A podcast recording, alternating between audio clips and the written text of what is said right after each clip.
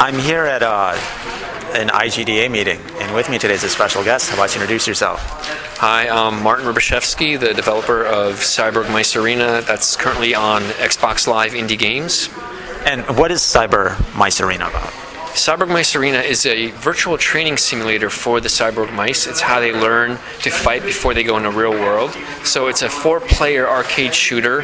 Um, that's really fast paced and it has a lot of upgrade. Has an upgrade system where you, you kill stuff, you make money, you can buy more stuff to kill more stuff, Okay. and you can unlock maps and cool weapons and stuff like that. So, do you play four player uh, at the same time then, or is it? You could you could play. It's one through four players. Yeah, you could, so you could be single player. or You can have play with your friends locally. It's a local game, and the the cool thing is the um, the, the map scales to keep all the players on the screen together at once. And and is there more than four players? Can you have? Is it like an MMO world where you can walk around and kind of chat with other mice? No, no, this one is just uh, it's just limited to four players locally. And um, what inspired you with the idea? Um, well, I, well, I guess you weren't here for the presentation, but I kind of okay. I, what I talked about was um, back in uh, school. I used to own mice when I was uh, a young kid, and uh, I had two mice, and ended up being forty, and I had to get rid of them. Not give them away to a pet store. Sure. Um, but I always, you know, I loved I loved mice, and I loved technology and sci-fi, and just kind of this idea came up in school, and I even have um, I showed up on during my presentation as one of the uh, pictures which I kept from high school that I drew of the mice. And I've always wanted to do something with them. So it was this universe I had in my mind. And I said, okay, let's try to do a video game. And it kind of made, um, since it was going to be a shooter and it was going to be abstract, I, I it had to be a simulation because if they were in their real world environment, it would have been a much different game. But to keep it like a fun, fast game, we decided to make it, you know, it's the virtual training simulator, sort of like their own matrix. That's how they learn. And uh, let's talk about the development process. What were some of the challenges and some of the benefits of developing for Xbox uh, for the indie game? For the I mean, did, did yeah. they did they specifically reach out to you, or did you go through the Creators Club? Or It's, it's yeah, it's Creators Club. I mean, it's it's it's set up. People can do go on their own. You know, you pay the yearly membership fee and you do it. Um, it, the challenges were uh, well, I guess just doing it by myself and and you know what we what I released first. Um, at the San, last year San Diego Comic Con was a prototype, and it was more like, okay, let's see what people thought. So the response was good, so we continued to go with that. But then there were times I tried to maybe make the game too complicated, and it went in a different direction, and I ended up actually scrapping that. So there's about two months lost where I decided to say, okay, screw it, let's go back. Because if I went down this path, it would have required way more content. It would have Yeah. pushed the, the game back, and I'm like, I wanted to be out by the next Comic Con. So I said, okay, let's just keep it the simple, fun shooter. That's what people like. Let's let's just um, set the goals. We need to finish it, and that's what we did. I established the goals, and we worked backwards. Like, okay, then what do we need at certain points, and just got it done. okay. And what were some of the challenges when you submitted to Xbox Live, getting approved and stuff like that? Um, Well, it's um, the the the system. There's two. There's you. You first submit the play test, and we submitted about eight betas through play test, and we get feedback on it, and that was really good because you know the first beta, everyone was like, "Oh my god, this game is so difficult." Yeah. So we toned it down dramatically for the second beta, and then each beta just had some minor. I I think the biggest changes were between the first and second beta. After that, it was just more minor and more visual improvements Sure. of the game, and just a little polishes here and there. Um, and then we went into peer review, and it took you know a, couple weeks. I think first time we submitted, there was a bug somebody found right away, which we totally you know I totally overlooked. So I pulled it, fixed it, and I had to wait. 10 days. That's a challenge also. Is, is peer review, you can kind of pull stuff off and put it back up when you need to for a playtest review. But peer review, you if you pull it or it gets rejected, you have to wait 10 days from the date you originally submitted it. So there's you know you can't like resubmit right there so you, you got to make sure you have a pretty polished version if you don't want to if you want to get it out in time luckily i resubmitted it and i got enough people to uh, review it and got it out in time for the comic-con so we went the, the Oh, week awesome. the week of comic-con we the game was out and available and we were able to promote it and we had people coming at the show which is cool coming um, they were there the previous year that played the early prototype and they were like excited to see the, the final game and stuff and play it so yeah. Can you talk about? Um, so you had a booth at Comic Con. Can you talk about the benefits of promoting your game at Comic Con? Um, that's a little different. You know, if you're doing an online game, one would think that you would try to do it mainly online promotion. But I've heard of other people that have used these Comic Con festivals to promote their games. Can you talk about the Yeah. benefits? Well, okay, the benefits are so far pretty small because if you're a, a small independent, it's basically you know you're relying on on the FaceTime and people spending the game, like you know, playing a game, spending time to play the game, liking it, and then blogging about it. So we actually at WonderCon.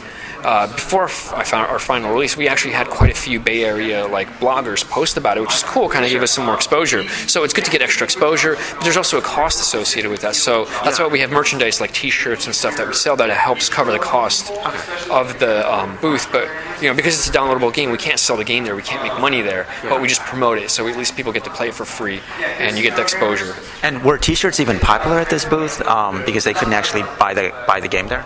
Yeah, I mean the T-shirts are doing well where they pretty much you know sometimes cover the cost of uh, most of the convention. So um, you know we just had to do like our first batch of T-shirts we didn't I think we might have we were close to breaking even because we did such a small batch it was expensive so we had to do bigger batches of shirts but they, people really like them. I mean sometimes the, the crazy thing is people come uh, at least once one person in every convention says, "Oh my God, this is the best shirt of the convention." I mean, it's, it's, it's, flattering to hear that. I was like, "Okay, cool." So somebody really likes it, and, and people wear them. You know, they, they put them on. I see them walking around the next day with it or whatever. Um, so you know, we're, we're definitely you know using that merchandise because it's also a free advertisement. It's a walking billboard. You know, people are like, "Whoa, what is this thing?" Because it's pretty unique. Um, so I think that's you know that's a really good thing. And um, you know, going back to the feedback, you said that initially it was too difficult. Uh, Yeah. What did you have to change to make it more accessible to people? let's see, we had to kind of slow down the, the, the rate at which the enemies attacked, slow down the movement of the enemies, you know, um, increase the firing damage. It, it, it was much harder to survive in, in the early versions of the game. So that was one of the things. We had to have more pickups like health and ammo so you could easily get, uh, recover, you know, your, uh, your health and also ammo because you have to manage your own ammo in there. So you can't, you can't just hold the triggers and fire endlessly. Um, so we kind of increased the amount of ammo, you know, made the weapons a little stronger, reduced it, but also scaled the prices down in the store. Originally, like I said eh, during this presentation, was it, took, it would take about 10 hours to unlock everything. Yeah. And I was like, and somebody made a comment about that. It's like, hey, we, this isn't an MMO. I don't want to be grinding. And I'm like, you know what? You're right. So uh, we, I told, I went back and after that comment, I was like, I changed, I, I dropped the price. We had a, you know, clearance sale, and, and basically uh, within an hour, within half hour to an hour, you should be able to unlock, you know, 80, 90 percent of the stuff in the game. And and you know, so it's not. I don't want to make it a chore. I want people to unlock everything, have fun, and then they can play with their friends, four player, any way they want. You know. And so, what's next in store for the game? And um, what are other things you're doing to promote the game? Um, we're well, okay. We're working on a web comic, so hopefully that'll go live. And why not a web version? You know, um, the game? Yeah, because it's it seems like you'd attract more people. Like I don't know if I'm sure a lot more people at Comic Con and some of these conferences have uh, consoles, but maybe they would reach out to the people that don't. You know, a web version of this specific game would be very difficult because of the uh, performance re- reasons. Because there's it's fully 3D, and then it's you can have up to you know 300 enemies on screen at once, Oh, okay. running super fast. It just that's why there's also no networking. It just we, we wouldn't be able to ha- handle that. Um, future versions hopefully will do that. But the thing we're working on actually is in- integrating the Sunburn renderer. Sure. It's a Sunburn rendering engine, in, and we're gonna. Um, improve the visuals. So by the end of the year, we're going to release this update, free update that's going to like really improve the visuals, give you way better lighting, and and if it doesn't affect the frame rate much, we'll also get shadows in there. You know, but we're, we're still working on that. So And uh, any other gameplay enhancements, modifications as you release? for this version, I'm not going to touch the gameplay. The the upgrade is going to be a purely visual upgrade. Um, but we are, you know, I am, I do take notes of what people say. So for like a 2.0 or whatever, we're, we're definitely going to restructure it. You know, it's, it's going to be a different game. We, you know, we'll probably use the same uh, visual style and angle, you know, 3D angle, but we're we're going to change the game to be to be different. And um, what suggestions then do you have for other indie game developers that want to develop for Xbox and just in general? You know, going through the whole indie experience.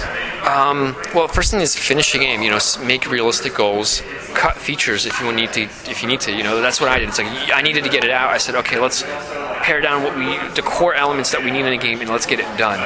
Um, so I think that's that's the biggest thing. Sometimes a lot of people. I mean, I, I was guilty of this also. You, you know, your your your your head's in the clouds, and Yeah. you want the, you have these big visions of this MMO with all this other stuff that you just that require hundred people and millions of dollars to develop. You know, or hundreds of millions of dollars or whatever.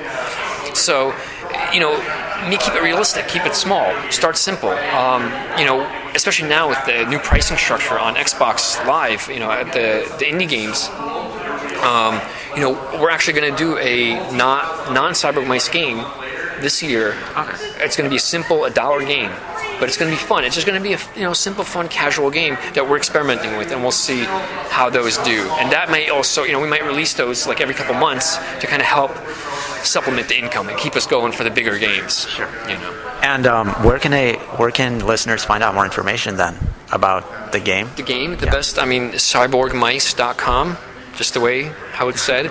Um, Great. the website has links to the uh, not only the Xbox Live page for the marketplace to buy it, or and also it has a link to we have an iPhone app. Cyborg Mice iPhone app that has the origin book. It's completely free, and it's got also pictures of the T-shirts, the patches, the art prints, and information about the game. And so it's got, you know, it's a, sort of like your one-stop shop for uh, everything we have related to Cyborg Mice. Thank you very much.